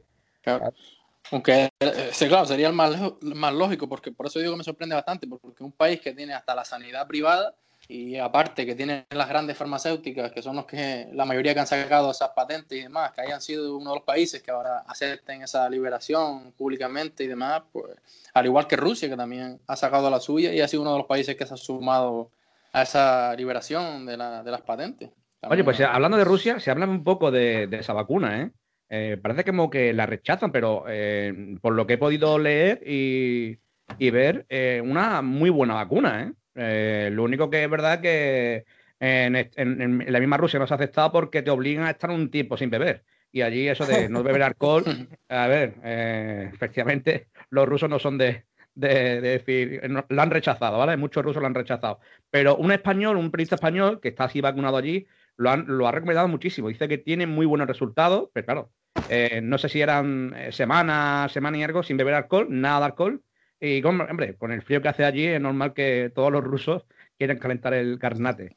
Que, se lo eh, digan, que se lo digan a los votantes de Ayuso, ¿no? Imagínate que tengan que estar una semana y media sin ir a los bares, cerveza. Ah, bueno, aquí en, aquí en España, si sería una, una, una vacuna que se fue, hubiera que echarle la cerveza, en un fin de semana mm. estábamos todos, habríamos, habríamos alcanzado la inmunidad de rebaño. Bueno, no sé si han escuchado también las anécdotas estas de, Estados Unidos ahora con, el tema de vacunas, ¿no? De, las cosas que se están regalando por, por vacunarse. Sí, la marihuana, eh, ¿acordáis de la semana pasada? ¿Comentamos eso? Eh, la cerveza. Por marihuana y te vacunas. En Nueva York están regalando cerveza en muchos restaurantes. En, hay una, ahora una hamburguesería, no sé si es la Rocket, no sé cómo se llama ahora mismo, el otro día salió un político comiéndose en un, en un discurso, comiéndose una hamburguesa de ese, de ese, de ese restaurante, animando a la gente que se vacune para, recibir esa hamburguesa con, con papas. Pues como, ha dicho Feni, como ha dicho Feni, si aquí regalasen cerveza, estábamos todo el mundo vacunados. no se libraba con AstraZeneca. Hasta con la AstraZeneca, efectivamente. Oye, que la, pues, que la vacuna, la, que la vacuna la echaran en, en, la cerveza, la vacuna en la cerveza y, y, y más rápido semana la inmunidad de rebaño. Pues mira, pues para terminar con el programa de hoy y para terminar con este tema, eh, os, lanzo una pregunta. Eh, ¿Os vacunaréis con la AstraZeneca? Si os dicen, os toca AstraZeneca, eh, ¿qué hacéis? ¿Vacunáis o no vacunáis? como tú has dicho antes que ya sabes que, que pasado el COVID, yo hasta que no pasaran seis meses no me vacuno. Yo yo la verdad que espero que se vayan gastando las de AstraZeneca hasta que me, toque a mí. Yo la verdad que preferiría con una de Pfizer. De Pfizer, ¿no? Sí. Yo en teoría me, eh, mi, mi tinto me dice que me fíe, pero, pero bueno, no, cuando llegara el momento ya vería, pero yo creo que sí, que aceptaría, la aceptaría.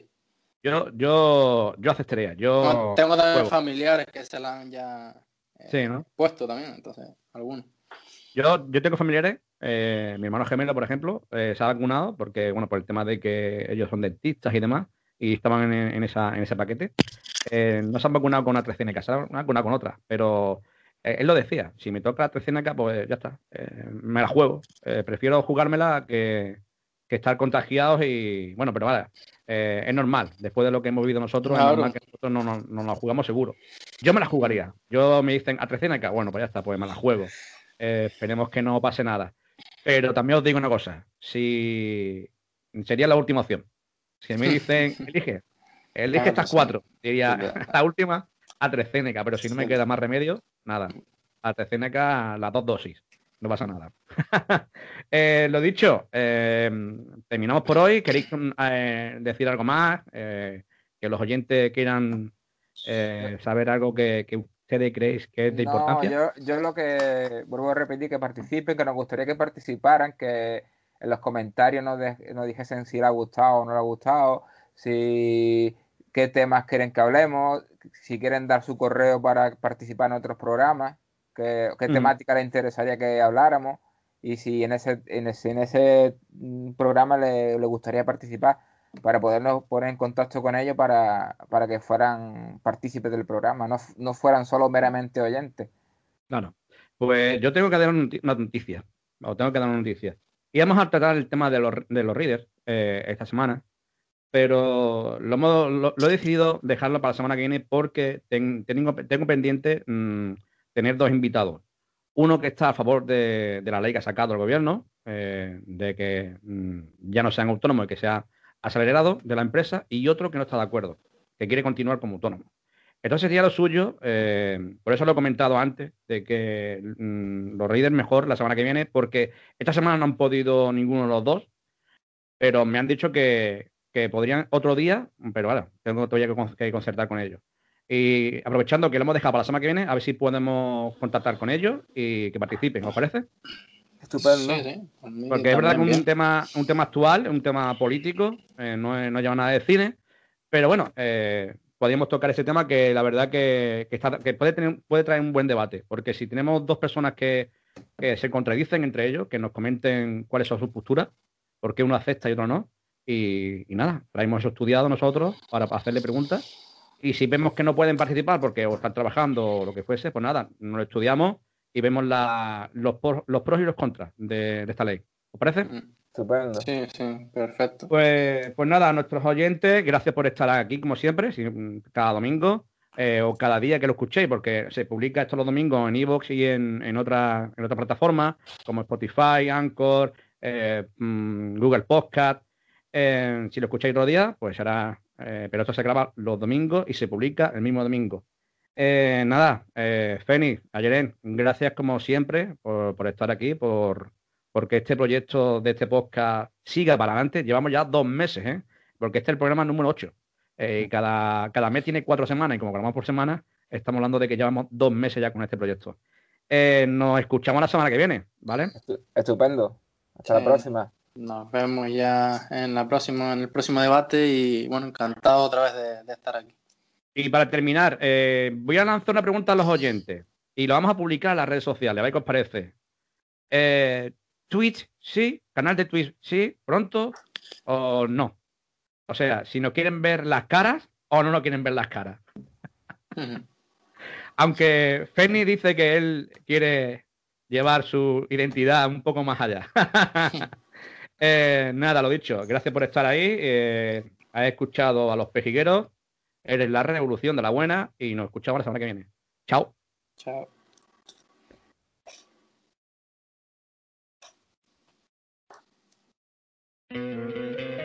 ¿No te encantaría tener 100 dólares extra en tu bolsillo? Haz que un experto bilingüe de TurboTax declare tus impuestos para el 31 de marzo y obtén 100 dólares de vuelta al instante. Porque no importa cuáles hayan sido tus logros del año pasado, TurboTax hace que cuenten. Obtén 100 dólares de vuelta y tus impuestos con 100% de precisión. Solo con Intuit TurboTax. Debes declarar para el 31 de marzo. Crédito solo aplicable al costo de la presentación federal con TurboTax Full Service. Oferta sujeta a cambios o cancelación en cualquier momento.